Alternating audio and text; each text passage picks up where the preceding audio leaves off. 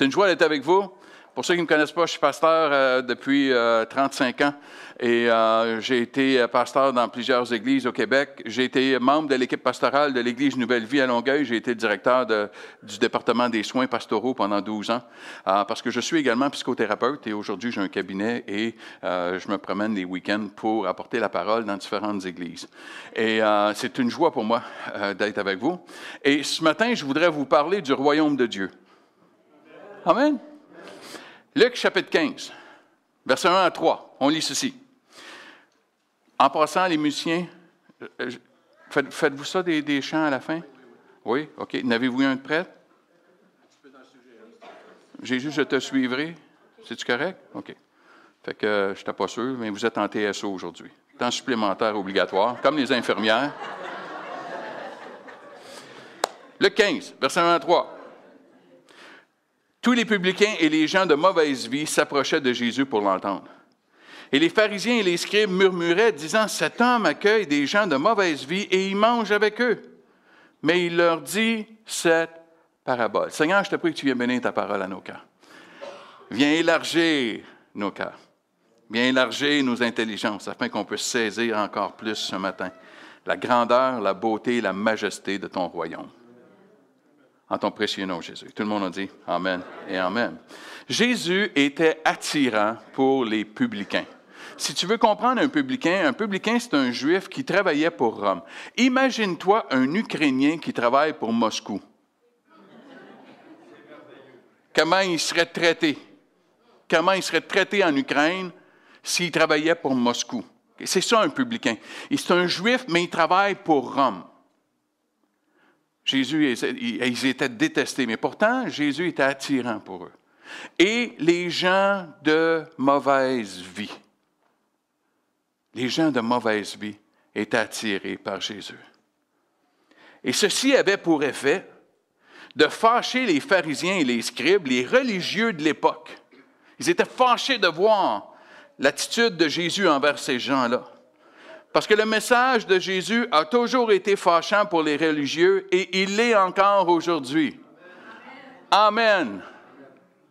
Même ceux dans l'Église. Oh, OK. Il y en avait moins dans hein? remarqué?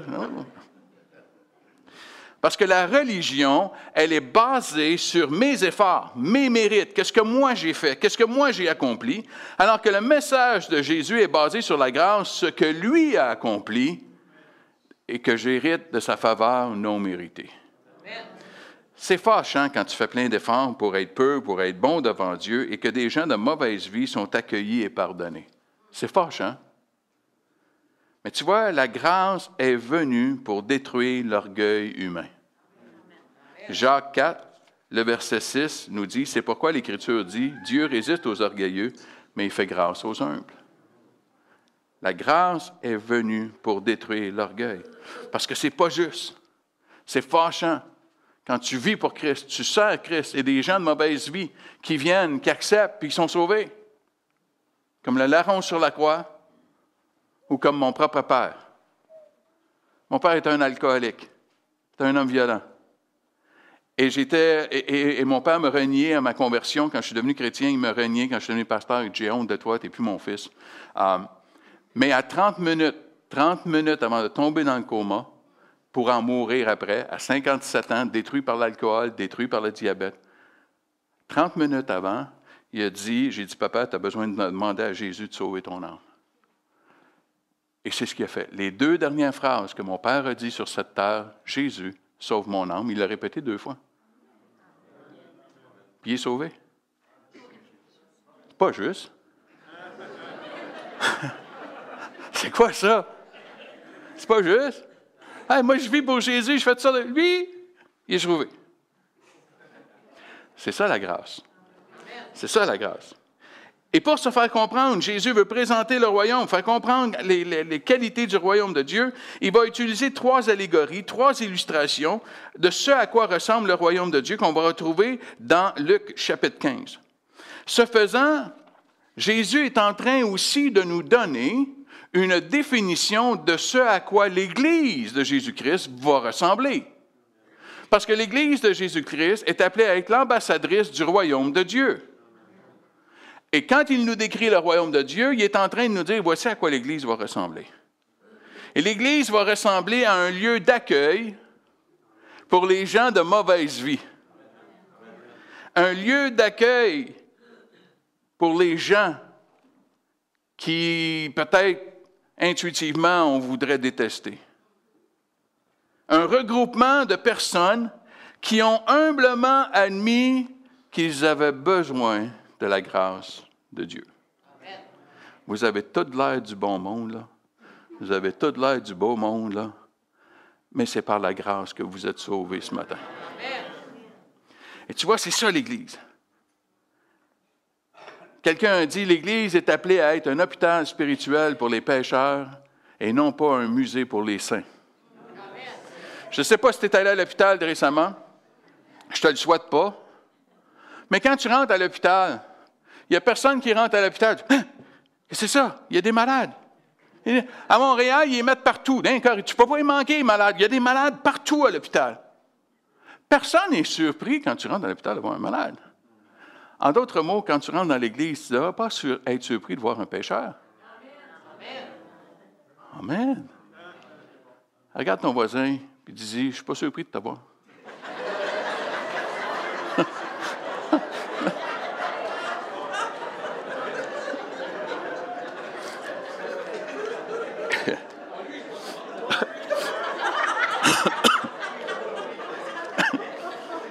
Là, tu comprends pourquoi je suis souvent invité une fois dans une église. On ne le réinvite plus, lui. C'est quoi cette affaire? Voici les trois allégories. Je vais te les résumer, parce que je ne veux pas toutes les lire, ils sont longues, tu pourras les lire à la maison. Voici les trois, je te les résume. Il y a un berger, il y a 100 brebis, il perd une brebis, il part à la recherche, il laisse les 99, part à la recherche, trouve la brebis perdue, il la met sur ses épaules parce qu'elle est trop fatiguée, elle est trop épuisée, elle n'est pas capable de marcher. Il la met sur ses épaules, il revient et il la remet dans le troupeau. Il y a une femme qui avait un bijou, qui avait 10 pièces d'argent dessus. Elle se rend compte qu'il y en a une qui est manquante. Elle fait le ménage partout dans la maison, on retrouve la pièce qui était perdue. Il y a un père qui avait deux fils. Et il y a un fils un jeune fils qui lui dit Donne-moi tout mon héritage, je veux tout l'avoir maintenant. Il s'en va en terre étrangère, il va aller tout gaspiller son argent dans un style de vie pervers, dans un style de vie complètement contraire à ce que son père lui avait dit. Il va revenir à ses sens, il va revenir voir son père. Son père va l'accueillir, va le prendre dans ses bras, il va le restaurer comme étant son fils. Dans ces trois allégories-là, dans ces trois images-là, voici ce qu'on retrouve. Des éléments qui font partie du royaume de Dieu. Que dans le royaume de Dieu, Dieu remarque ce qui est perdu, Dieu recherche ce qui est perdu, Dieu retrouve ce qui est perdu, Dieu réconcilie ce qui est perdu, Dieu restaure ce qui est perdu et se réjouit de ce qui a été retrouvé. Voilà à quoi ressemble le royaume de Dieu. Le premier élément, c'est qu'il remarque ce qui est perdu. Verset 4, quel homme d'entre vous s'il a 100 brebis et qu'il en perd une? Verset 8, quelle femme si elle a 10 drachmes et qu'elle en perd une? Verset 20, comme il était encore loin, le Père le vit. Tu sais, c'est facile quand tu as deux gars puis tu en perds un.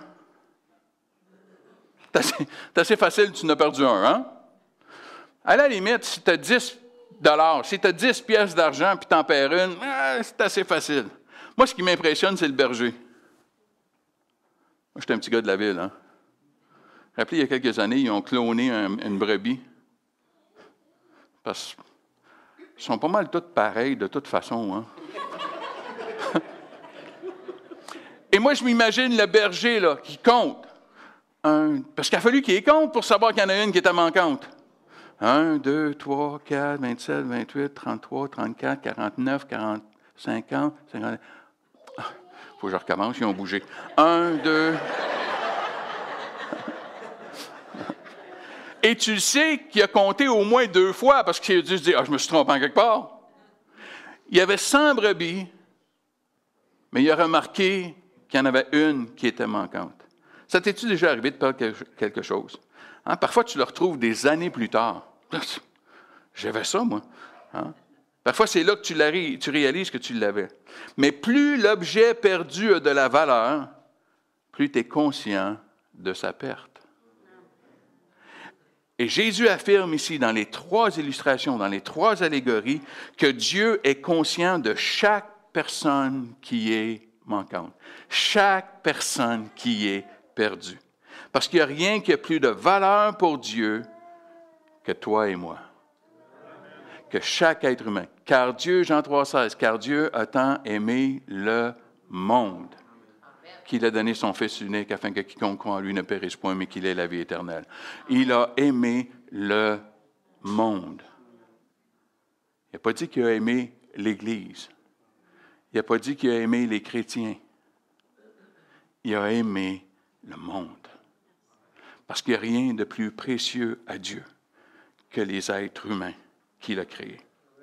Et il remarque quand on est loin de lui, parce que son regard est toujours sur nous. Le psaume 139 me dit, avant même que je sois au monde, quand je n'étais qu'une masse informe, déjà son regard était sur moi. Déjà, il était en train de me... Déjà, il me connaissait. Déjà, il me voyait.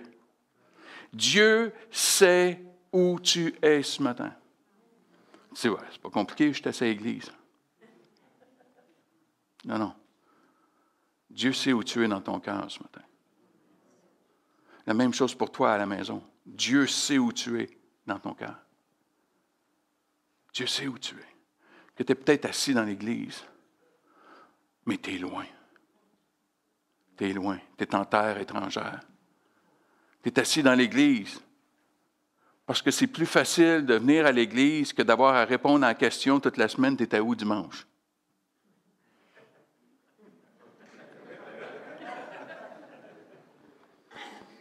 Amen. Dieu sait où tu es ce matin. Et son regard, ce n'est pas un regard de condamnation, c'est un regard d'amour qui ne condamne pas. Il remarque ce qui est perdu. Deuxièmement, il recherche ce qui est perdu. Dans les trois illustrations, il y a des efforts qui sont faits pour aller à la recherche de ce qui est perdu. Le berger va laisser les 99 pour aller rechercher celle qui est perdue. La femme va se mettre à chercher partout dans la maison pour retrouver le drachme perdu. Le père va chercher en ayant son regard constamment. C'est pour ça qu'il voit son fils venir de loin, parce qu'il est constamment à la recherche de voir est-ce que mon fils revient? Est-ce que mon fils revient?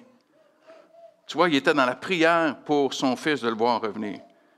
Et la recherche des trois, elle est exagérée, elle n'est pas méritée. Mais elle est causée par la valeur de ce qui a été perdu. Et Dieu est à ta recherche matin. Dieu est à ta recherche ce matin. Dieu est à la poursuite de ton cœur ce matin. Apocalypse 3, le verset 20 dit, Voici, je me tiens à la porte et je frappe. Si quelqu'un entend ma voix et ouvre la porte, j'entrerai chez lui, je souperai avec lui et lui avec moi quand tu as l'impression que tout va mal, quand tu as l'impression que tout est lourd, quand tu as l'impression que ta conscience t'écrase, quand tu as l'impression que tu as de la difficulté à dormir, c'est Dieu. Amen. C'est Dieu. Il est à la poursuite. Accroche-toi à moi. Viens à moi. Tu t'éloignes. C'est là que tu vas goûter à la souffrance. C'est pour ça qu'il est à la poursuite de nos cœurs. À la poursuite de nos cœurs. C'est Dieu qui montre mon sentiment de vide, mon sentiment dans quoi bon vivre. Ma. C'est Dieu qui me dit Regarde, sans moi, là, c'est ça qui va arriver. Parce qu'il me recherche. Et il retrouve, troisièmement, ce qui est perdu. Tu as déjà cherché quelque chose puis tu ne l'as pas retrouvé? Frustrant. Amen. On cherche. Mais dans les trois illustrations, ce qui a été perdu a été retrouvé. Tous, le berger, la femme, le père, ont fait des efforts pour retrouver ce qui était perdu. Le père dans la prière qui a fait des efforts pour, hein, pour s'assurer le retour de son fils. Mais les trois illustrations, on voit ce qui a causé la perte dans ces trois illustrations. La brebis, elle s'est perdue, pourquoi? Parce qu'elle s'est entêtée à faire à sa tête, à poursuivre pour se nourrir et n'a pas écouté la voix du berger. Laisse faire qu'est-ce que le berger dit. Moi, je vais faire à ma tête, puis je vais aller chercher ce que j'ai le goût de manger, moi. Le drachme a été perdu simplement par négligence. Elle a été négligente avec quelque chose qui était précieux de grande valeur. C'est le reflet des choses des gens qui, bien souvent, on va négliger les valeurs importantes de la vie. Que la vie, ce n'est pas juste temporel, ce n'est pas juste ici-bas, il y a une éternité qui nous attend il y a des, dimensions spirituelles à la vie. Ce n'est pas juste temporel, la vie. Mais on devient négligent parfois. On fait juste négliger. Ce n'est pas de la rébellion, c'est juste de la négligence. C'est juste de la négligence. J'ai quelqu'un qui me partageait, elle me dit, je vis un vrai réveil dans ma relation avec Jésus. Tu as mon attention? qu'est-ce que tu fais? Ben, elle dit, le temps que je passais sur les médias sociaux, je le passe dans la Bible. Ouch. Négligence. Juste négligé. La troisième illustration et allégorie nous montre la rébellion contre le Père. Le Fils connaissait son Père, mais il s'est rebellé contre son Père. Et Dieu fait des efforts exagérés, des efforts extravagants pour nous retrouver. Romains 5, verset 8 nous dit, mais Dieu prouve son amour. Arrête là, arrête là un instant. Arrête là un instant. Le Dieu de tout l'univers, le Créateur de tout, s'humilie à nous prouver qu'il nous aime. Il n'y a rien à prouver, il est Dieu. Mais il s'humilie pour prouver son amour pour nous. Est-ce que lorsque nous étions encore des pécheurs, Christ est mort pour nous? Christ est mort pour nous. Les efforts pour nous retrouver sont extravagants. Mais il ne peut pas juste retrouver, il vient réconcilier ce qui est perdu. Réconcilier ce qui est perdu.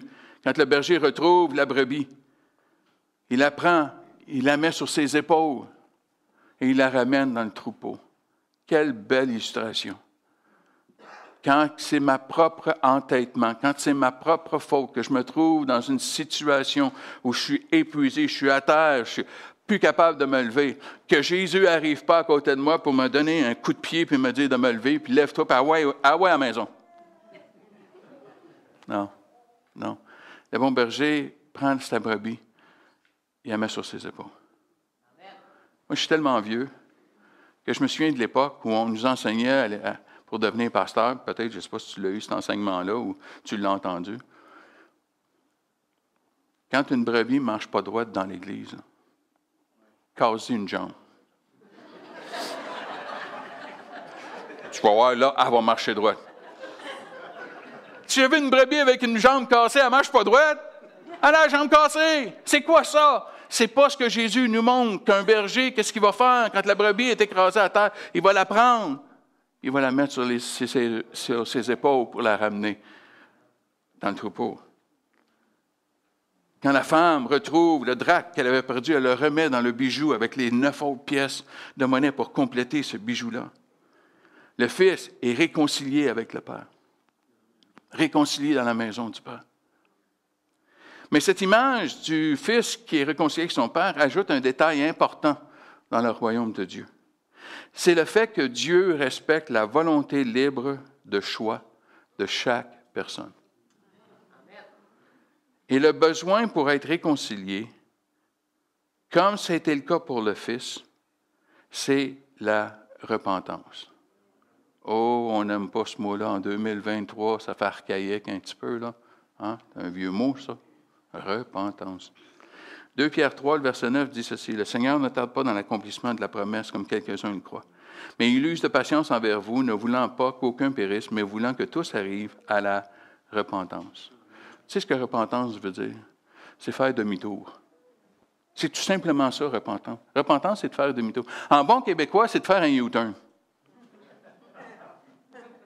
C'est de réaliser que si je m'en vais par là, OK, récemment, j'ai visité, je vais vous confesser, ça me fait du bien. C'est en ligne, j'espère qu'il n'y a pas personne de la SQ qui écoute, là.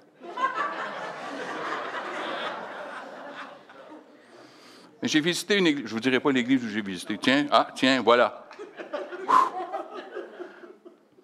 Puis je me suis perdu, tu sais, avec, avec Waze, des fois, là, Waze, on dirait qu'il y a juste un décalage, que là, tu tournes là. Là, il dit, tu vas, là, tu vois la ligne. Il faut aller faire un détour par là, par là. J'ai fait un U-turn. Repentance, c'est faire demi-tour. Repentance, c'est de réaliser, d'admettre que si je continue dans ce sens-là, je m'en vais vers le désastre. Je m'en vais vers la catastrophe. Je m'en vais vers la souffrance. C'est de réaliser que de faire à ma tête, être maître de ma vie comme la brebis, va conduire à ma perte, va conduire à la souffrance, va conduire à l'échec monumental. Et de faire demi-tour. À 16 ans, j'ai fait une promesse à l'univers. Mon père était alcoolique, je n'étais pas chrétien, euh, je n'étais pas croyant. Et j'ai fait une promesse à l'univers. Et je l'ai faite à, voix haute. J'étais tout seul, puis j'ai dit à l'univers, à partir de ce jour, il n'y a plus personne qui va être maître de ma vie. Il n'y a plus personne qui va avoir de contrôle sur ma vie. Parce que là, j'ai 16 ans.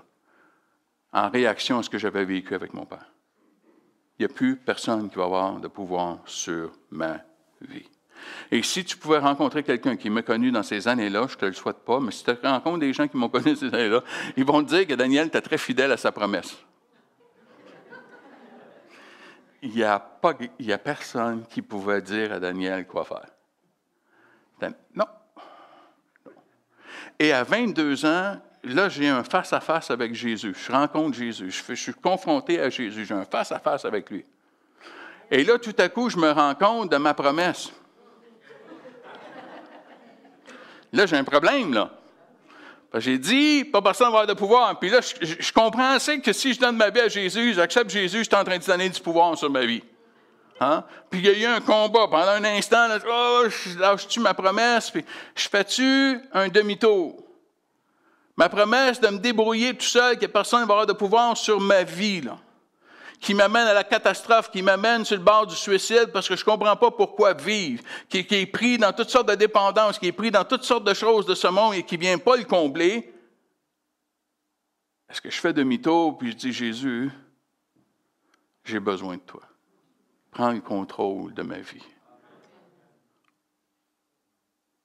Bon, quelques temps après, je me suis marié. Ça aussi, ça a scrappé la promesse. Là,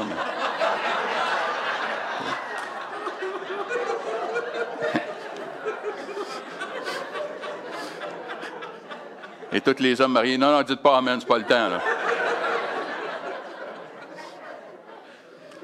Faire demi-tour, c'est de réaliser que réaliser que tout seul, d'être maître de ma vie, je m'en vais vers la catastrophe, j'y arrive pas. C'est de réaliser qu'en négligeant les choses importantes dans ma vie, ça va m'amener à la perte, ça va m'amener à la, à la, destruction, ça va m'amener à la souffrance. De réaliser que de me rebeller contre celui qui m'a créé et qui a donné sa vie pour moi, Dieu le Père, Jésus-Christ va me conduire à une souffrance, une perte de sens à ma vie si je me rebelle contre celui qui m'a donné la vie. Et c'est là que la vie trouve son sens, quand je reviens dans ce que Dieu m'a donné. Pas ce que la vie, la société, ce que le monde m'enseigne. J'ai quelqu'un qui n'est pas chrétien qui est venu me voir pour euh, des sessions de, de thérapie. Et il me dit, début de la vingtaine, il me dit, ça donne quoi de vivre? Donne quoi? Je vais travailler toute ma vie, là. Après, je vais mourir. Donne quoi de vivre? Excellent. Excellent. Tu as très bien compris. Tu as vraiment compris la futilité de la vie. S'il n'y a pas Dieu. S'il n'y a pas Dieu. Parce qu'en Dieu, je retrouve le sens de la vie. C'est ça faire demi-tour au lieu d'être à la poursuite des plaisirs constants. Que les plaisirs qui viennent, ah, satisfaire pendant un temps, mais qui viennent jamais combler. C.S. Lewis disait, la poursuite des plaisirs constants qui laisse toujours un vide à l'intérieur, c'est un signe a des plaisirs, il y a quelque chose qui est en nous qui ne sera jamais satisfait ici sur cette terre, preuve que le paradis existe qu'on a été créé avec la pensée de l'éternité, qu'il y a quelque chose que c'est seulement au ciel qui va être comblé. Sur cette terre, on ne sera jamais comblé. J'ai besoin de me repentir. J'ai besoin de faire demi-tour. Admettre que je me suis perdu et de désirer la vie. Faire demi-tour. Et c'est là que je réalise que seul, je, je m'en vais vers le désastre et que j'admets humblement j'ai besoin de toi. J'ai besoin de toi, oh Dieu. J'ai besoin de toi. Voici ma prière de conversion. Tu es prête? Tu vas prendre en note. Prière de foi, attache ta tuque. 22 ans. Un petit appartement dans un sous-sol. À terre, à côté de mon lit. Et j'ai dit ceci. Si tu existes, fais quelque chose. C'est tout. C'est tout. si tu existes, fais quelque chose. J'en peux plus. J'ai même pas dit dans le nom de Jésus, j'ai pas dit Amen, j'ai pas levé ma main, j'ai pas fait le chemin de l'épître aux Romains, le, fameux chemin qu'on faisait. Là. Hein, sais pas. Et je sais que je sais que je sais qu'à cet instant-là, je suis passé du royaume des ténèbres au royaume de lumière. Je le sais. Parce que j'ai senti tout son amour m'envahir.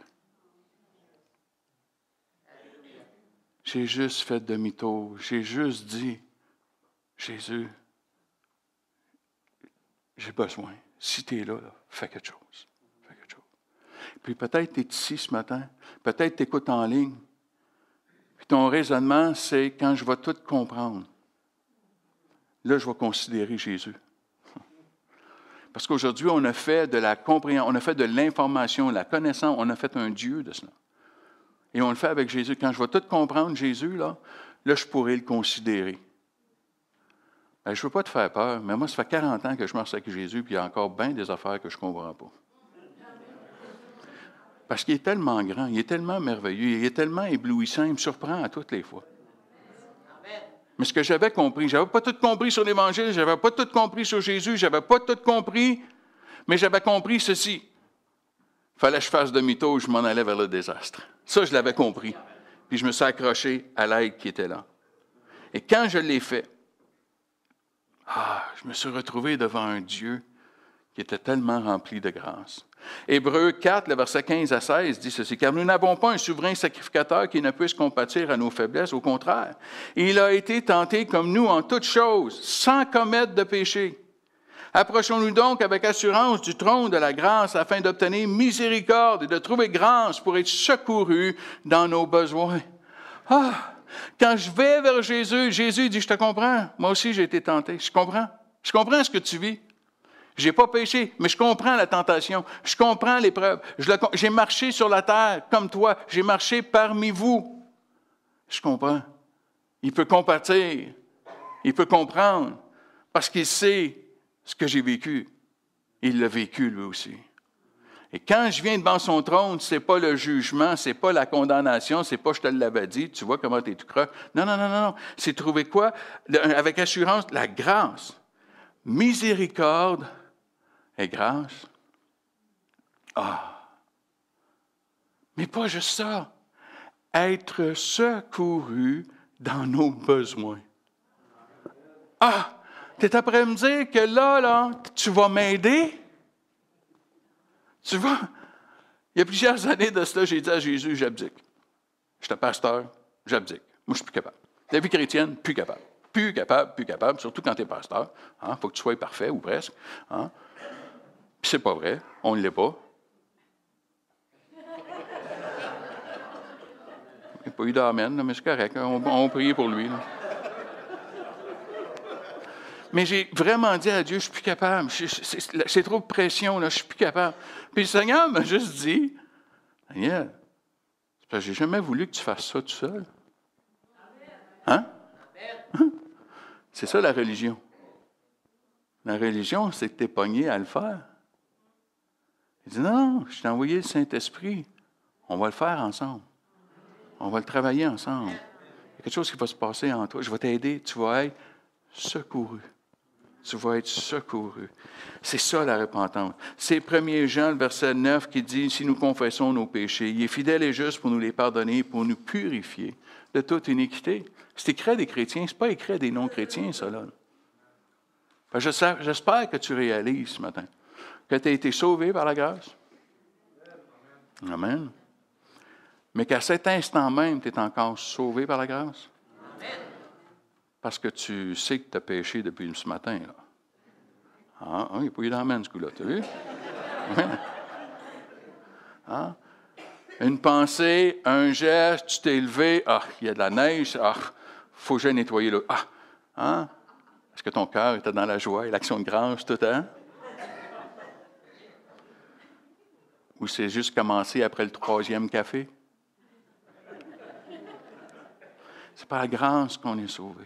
Et c'est par la grâce qu'on va rester sauvé. Si nous confessons nos péchés, il est fidèle et juste pour nous pardonner. Il vient nous pardonner, il vient nous laver. On a besoin de sa grâce. Je n'ai pas besoin de tout comprendre. J'ai juste besoin de réaliser que j'ai besoin d'aide. C'est ça que j'ai besoin. C'est ça ma repentance. Et Dieu attend cette décision de ta part. Parce qu'il t'aime trop pour t'abuser. Parce que quelqu'un qui ne respecte pas la volonté libre de quelqu'un, c'est de l'abus. Et Dieu n'est pas un abuseur. Dieu est un Père qui nous aime. Et il nous respecte. Cinquièmement, il restaure ce qui était perdu. Verset 20 à 22. Il se leva et alla vers son père. Comme il était encore loin, son père le vit. Il fut ému de compassion. Il courut, se jeta à son cou et le baisa. Et le fils lui dit Mon père, j'ai péché contre le ciel et contre toi. Je ne suis plus digne d'être appelé ton fils. Le père ne l'écoute pas. Mais le père dit à ses serviteurs Apportez vite la plus belle robe et l'en. Mettez-lui un anneau au doigt et des souliers aux pieds. Bien, il est en train de le restaurer dans sa maison comme étant son fils. Il est celui qui restaure. Dans le royaume de Dieu, tu n'es pas juste retrouvé et réconcilié, tu es restauré. Restauré dans ta place. Restauré avec le Père, dans la maison du Père, comme fils, comme fille. Tu es restauré. Restauré dans le plan original de Dieu sur ta vie. Oh, ça peut être un processus, hein? Restauré dans une nouvelle identité, quand tu as grandi dans une enfance qui peut avoir été difficile, puis une enfance où on t'a, écrasé toute ton enfance, où on t'a abusé, tu as vécu des choses, puis de concevoir que tu peux être autre chose que juste ce que tu as vécu. Ça peut être un processus, mais je veux te dire ce matin que Dieu a dit que celui qui a commencé une bonne œuvre en toi, il est fidèle pour l'accomplir et il va amener la restauration dans ta vie. C'est ça qui est l'espoir. De dire, Seigneur, tu es capable de faire quelque chose en moi alors que j'ai peut-être tout détruit ou on me détruit. Mais dans un processus de restauration, il est le Dieu qui restaure. Des vies massacrées, des vies déchirées, des vies qui n'avaient plus de vie. Il est le Dieu de la restauration. Il est le Dieu de la restauration. Celui qui a commencé, des fois, tu te décourages. Parce que tu regardes la, semaine, depuis la semaine passée ou tu regardes depuis le mois passé, tu dis il n'y a rien qui change, il n'y a rien qui change, c'est toujours aussi pire. Non, regarde pas au mois passé. Regarde il y a cinq ans. Regarde, regarde il y a 20 ans. Si tu fait longtemps que tu es chrétien comme moi, fait 40 ans, regarde ce que tu étais il y a 40 ans. Y a-tu du changement? Amen. Il n'est peut-être pas aussi vite qu'on le voudrait. Je suis d'accord avec toi. Mais tu comprends que Dieu nous respecte assez pour respecter la vitesse à laquelle on est capable d'aller? À la vitesse de la confiance qu'on peut lui faire pour faire son œuvre dans nos cœurs. Moi, ça a pris des années, des années, à pouvoir dire Dieu le Père. Jésus, pas de problème. Pas de problème. Mais je n'étais pas capable de dire Jésus. Ça, c'est un problème. Hein? Mais j'étais capable de dire Jesus. Magané, le petit gars, hein? Magané, là. Je suis incapable de dire Jésus. Ça me rappelle des choses de mon enfance, ça me rappelle de. Hein? Mais je me convertis en anglais parce que Jesus, ça va. Mais en plus, celle qui m'a partagé l'Évangile, c'est une Anglaise, puis je l'ai mariée, fait que Jesus, et we go. hein, t'as voulu me convertir, t'es pogné avec moi le restant de tes jours? Bon. c'est une autre histoire. Ça m'a pris des années à être capable de dire Dieu le Père. Je n'étais pas capable. Je n'étais pas capable. Pourtant, j'étais pasteur. Je n'étais pas capable de dire Dieu le Père. Parce que quand je disais le Père, les choses que ça venait chercher en moi, ça a pris un temps, ça a pris un, processus, ça a pris à un moment donné de lire. Quand Philippe dit à Jésus, Jésus, montre-nous le Père. Jésus a dit, si tu m'as vu, tu as vu le Père. Oups! Là, il y a des choses, il y a des chemins qui ont commencé à se faire dans mon cerveau. Là. Oups! Tu veux dire que le Père ressemble à Jésus? Jésus a dit, quand moi et le Père, nous sommes un, Et qu'à un moment donné, dans un temps de prière, Dieu est venu me parler à mon cœur, puis il m'a dit, Daniel, tu n'as plus besoin d'avoir peur de moi en tant que Père. Je suis lent à la colère, riche en bonté et en miséricorde. En d'autres mots, Dieu le Père me disait, Daniel, je ne suis pas comme ton père biologique. Je ne suis pas comme ton père terrestre qui éclatait pour la moindre des petites choses. Je suis lent à la colère, Daniel. Lent à la colère.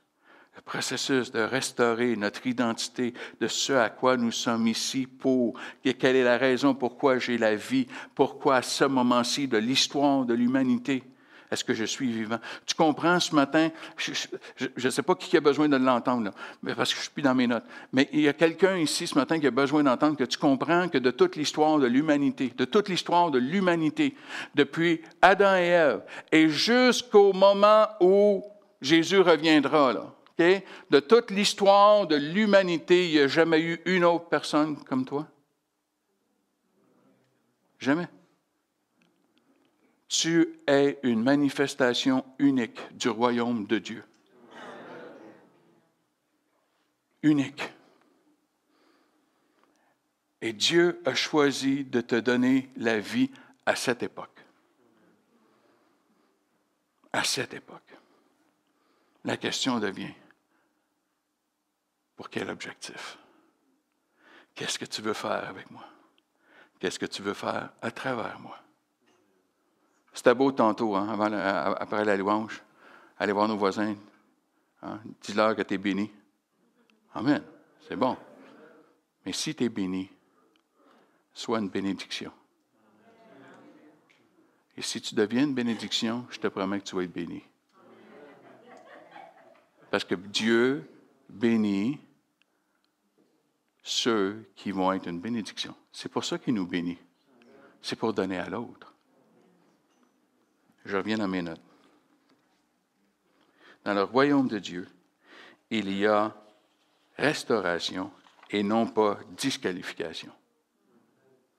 Pense à l'apôtre Pierre qui a renié, Jésus trois fois. Il a été restauré. Pense à l'apôtre Paul qui, était le persécuteur, qui a participé à des meurtres de chrétiens. Il a été restauré, il devient l'apôtre qui est responsable de plus du tiers du Nouveau Testament. Imagine qu'est-ce qu'il peut faire avec toi. Imagine ce que Dieu peut faire avec toi. Tu n'es pas disqualifié ce matin. Le processus de restauration peut prendre du temps. C'est vrai, Paul a dû s'exiler pendant plusieurs années. Hein? Avec raison, il n'y a personne qui lui faisait confiance, tout le monde avait peur de lui. le processus a pris un temps, mais l'objectif, c'était la restauration. Restaurer son plan original, le sens, la dignité, ton identité. C'est ça l'intention de Dieu. Et finalement, dans le royaume de Dieu, ça se termine avec la réjouissance de ce qui a été retrouvé. Le verset 16 dit, Réjouissez-vous avec moi quand j'ai retrouvé ma brebis qui était perdue. Verset 9, Réjouissez-vous avec moi quand j'ai retrouvé la drachme que j'avais perdue. Verset 23-24, Amenez le beau gras et tuez-le, mangeons et réjouissons-nous car mon fils que voici était mort et il est revenu à la vie. Il était perdu, il est retrouvé et ils commencèrent à se réjouir. Dans les trois histoires que Jésus utilise pour décrire le royaume de Dieu, ça finit par une célébration ça finit par de la réjouissance. Et voilà ce qui devrait ressembler, à quoi devrait ressembler l'atmosphère dans l'Église de Jésus-Christ. Il devrait y avoir de la joie. Il y a des fois qu'il y a des gens qui me disent, oui, oui, il y a de la joie dans mon cœur.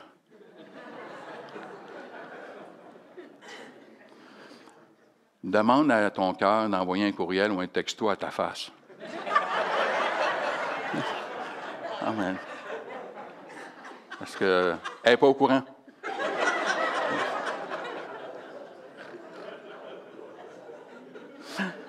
J'ai raconté qu'il me disait Les cœurs sont durs, les cœurs sont durs. Témoignant mon voisin, j'ai dit Tu besoin d'accepter, dit Tu es aussi heureux que moi. Là. Il dit Il veut rien savoir. Les cœurs sont durs.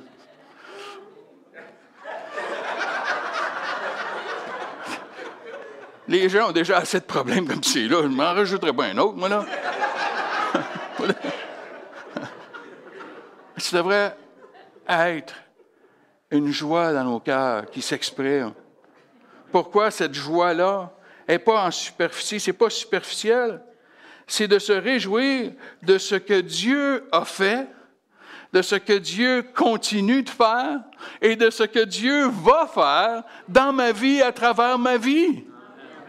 De réaliser que j'étais perdu et d'avoir une action, une, atmosphère d'action de grâce dans l'Église. Le Seigneur, tu es tellement grand, tu es tellement bon. De saisir, Luc 15, verset 10, de même, je vous le dis, il y a de la joie devant les anges de Dieu pour un seul pécheur qui se répand. Tu comprends que peut-être pendant la louange tantôt, hein, parce qu'il y avait, une onction dans la louange. Une onction ce matin. Tu comprends que s'il y a des choses dans ton cœur, tu as, tourné ton regard vers Jésus, tu comme, Seigneur, je te demande pardon. tu comprends que ça a fait éclater de la joie au ciel? Parce que le royaume de Dieu, c'est la joie de réaliser que j'étais perdu, mais maintenant je suis retrouvé. Quel est ton regard sur les gens de mauvaise vie autour de toi? Quel est ton regard envers eux? Comment tu les regardes? Comment tu regardes les gens dans le monde? Comment tu les regardes? Est-ce que ça ressemble aux pharisiens et aux scribes? J'étais nouveau chrétien. Ça faisait six mois que j'allais à l'église. Et j'allais à une église à Montréal, une très belle église. La bâtisse est, Trinity, tu connais. Euh, c'était une belle, belle église, une belle bâtisse, des grosses colonnes en bois. C'est très beau. C'est des, sièges en, demi-cercle, des sièges de théâtre. C'est beau, c'est propre. Hein. Puis c'était à l'époque où, euh, quand on allait à l'église, on allait à l'église. Amen. Je parle de vêtements, là. Je parle de comment on s'habillait, là. Hein? On, des jeans déchirés, on les jetait. Maintenant, ils les achètent déchirés. Bon, OK. OK. Hein? Mais, hein, puis moi, j'avais mon veston, ma petite cravate, mes petits pantalons, j'avais juste un kit. J'avais juste un kit. J'avais un, je le mettais à toi dimanche, la Bible en dessous du bois, puis on s'en allait à l'église. Et à l'église où j'allais, c'est une église anglophone, mais il y avait 49 nations de représentées dans l'église. On était 750 dans l'Église, 49 nations de représentées. Moi, je pensais que c'était ça l'Église, découvert que pas tout le temps, mais en tout cas, 49 nations. On avait toutes les couleurs, là. On avait tout, tout, tout, tout, tout, tout, tout, tout, tout les. Hein? Mais on avait des gens, une bonne population, qui venaient des Antilles, qui venaient des Caraïbes. Et quand des gens des Antilles et des Caraïbes vont à l'Église, ils vont à l'Église. Chic. Hein? Et les dames, et c'était l'époque, les dames portaient des chapeaux. Ah! tu voyais ça rentrer dans l'église, chapeau après chapeau. C'était beau, c'était beau, c'était. Ah! Puis je me souviens, ça fait six mois que j'étais à l'église, c'est tellement beau mon église, c'est tellement propre mon église, c'est tellement coloré mon église, c'est tellement beau. Et il est arrivé des gens, tu sais, des gens un petit peu moins bien, là. Tu sais, un petit peu plus. Et j'ai littéralement dit à Dieu, wesh, sors-moi ça du site.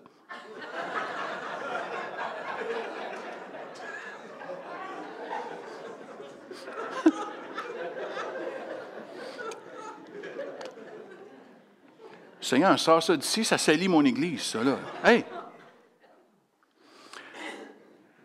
Quand je vous dis que Dieu est plein d'amour, hein, six mois, je suis sauvé.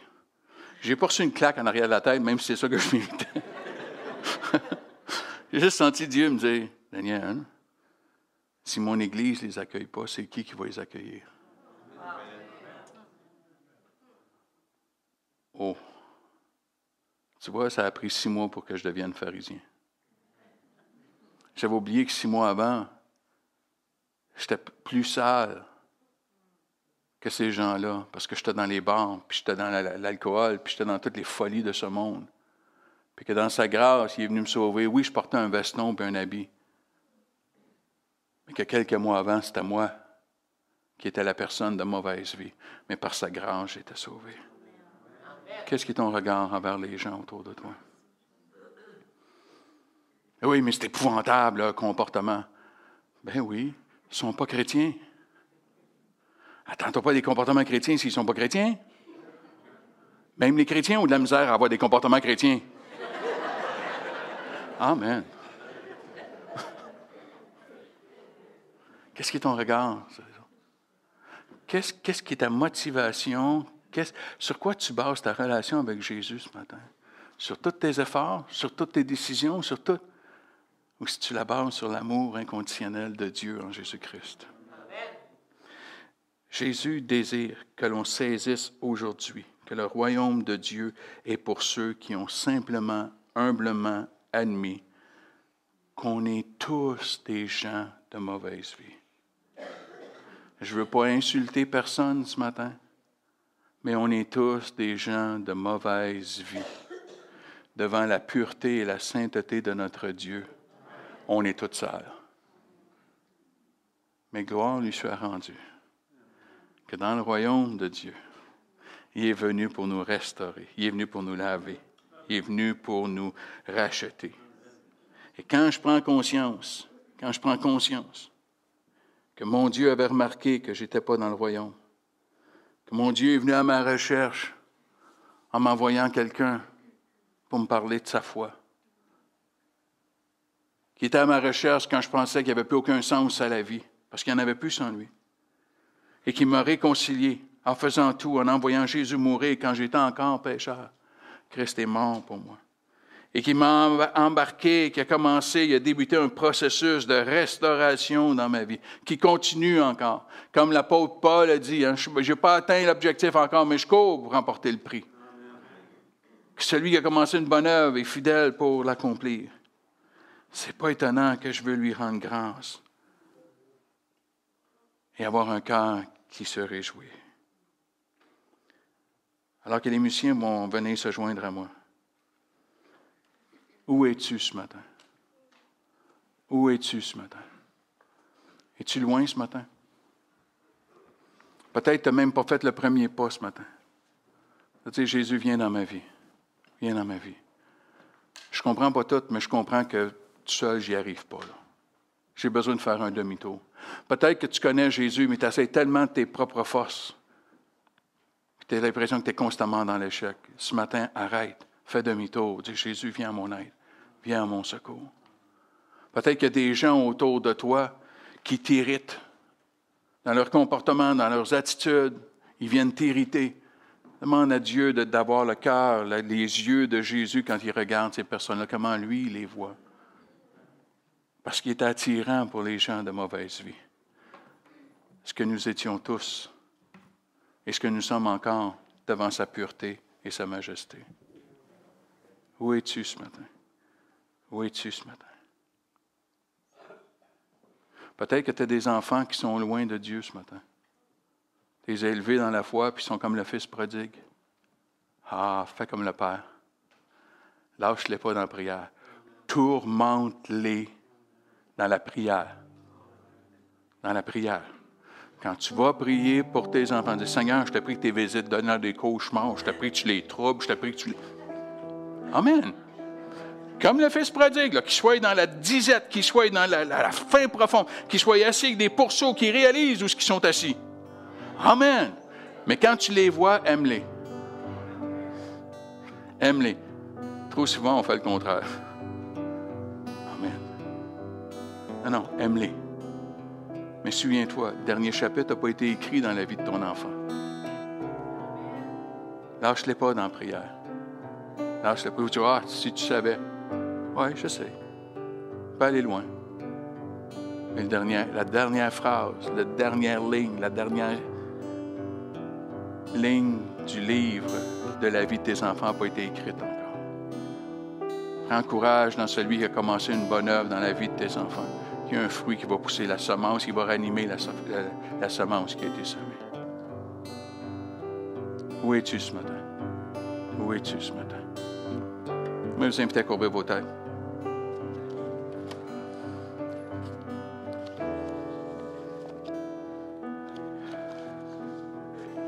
Et je vais juste prendre un temps rapidement, juste pour laisser le Seigneur parler à ton cœur ce matin, de te dire, est-ce que tu es loin de lui ce matin? Est-ce que tu es loin? Peut-être ce matin, c'est le matin où tu vas dire, Jésus, viens dans mon cœur, viens dans ma vie. Je me rends compte que je m'en vais vers le désastre. J'ai besoin de toi. Peut-être tu as besoin de revenir. Dis, Jésus, je m'en vais vers le désastre, pourtant je te connais, puis je me suis éloigné. Tu vas être accueilli avec grâce, tu vas être accueilli avec miséricorde, puis il va y avoir de la réjouissance. Tu es ici ce matin, puis tu t'identifies à une de ces personnes-là. J'ai jamais invité Jésus dans ma vie, mais ce matin, je veux le faire. Je comprends pas tout, mais je comprends que je m'en vais vers le désastre. Il n'y a pas de sens. Ou je veux revenir plus proche de lui. Alors que les têtes sont penchées, que les yeux sont fermés, je te demanderai juste de lever ta main. Je veux savoir pour qui je vais prier tantôt. Juste de lever ta main. Tu sais, Seigneur, faut que je revienne. Faut que je revienne. Est-ce qu'il y en a d'autres ce matin? Des mains un peu partout. Seigneur, ça n'a pas besoin d'être un gros péché grave. Tu sais où est-ce qui est ton cœur ce matin. Peut-être tu as juste besoin ce matin que je prie pour toi pour que tes yeux changent envers les gens qui t'entourent. Pour qu'on arrête d'être des pharisiens. Qui est tellement facile dans cœurs. S'il y en a d'autres ce matin. Seigneur, je veux te prier pour chaque personne qui a levé leurs mains. Tu connais la raison pourquoi ils ont levé leurs mains. Toi, tu le veux aussi.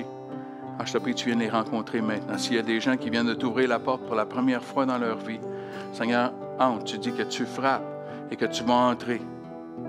Je te prie qu'ils ressentent maintenant ta présence, ton Esprit Saint, ton pardon, ta grâce pour les choses qu'ils ont fait, qu'ils n'auraient pas dû faire, ou les choses qu'ils n'ont pas fait, qu'ils auraient dû faire. Je prie pour ceux qui reviennent à toi ce matin, Ils sont éloignés. Toi, tu sais l'éloignement. Toi, tu sais où est leur cœur ce matin. Et alors qu'ils reviennent à toi, tu es comme le Père qui court, qui les prend dans tes bras. Seigneur, je te prie pour cette Église. Prie pour cette Église. Que cette Église ait tes yeux. Que cette Église ait ton cœur pour les milliers qui se perdent autour de nous. Que Seigneur, tu vas faire une œuvre et tu vas, tu vas faire une œuvre dans les cœurs pour dire notre Église, ce n'est pas un musée, c'est un hôpital. Et si tu es malade, viens-t'en. Viens-t'en. Parce qu'on est des malades qui ont été restaurés, nous aussi. Et que ce soit connu dans cette ville qu'ici, il y a un lieu de refuge, il y a un lieu d'aide, il y a un lieu de guérison, il y a un lieu de salut un lieu de restauration des vies. Restaure les vies qui sont ici. Restaure les vies des enfants qui ont grandi ici, qui sont plus ici. Visite-les maintenant, qui réalisent le vide, qui ont besoin de revenir à toi. Et que tu sois glorifié. Que tu sois glorifié. Sois notre force, Seigneur. Sois notre aide. En ton saint précieux nom, Jésus. Tout le monde en dit Amen et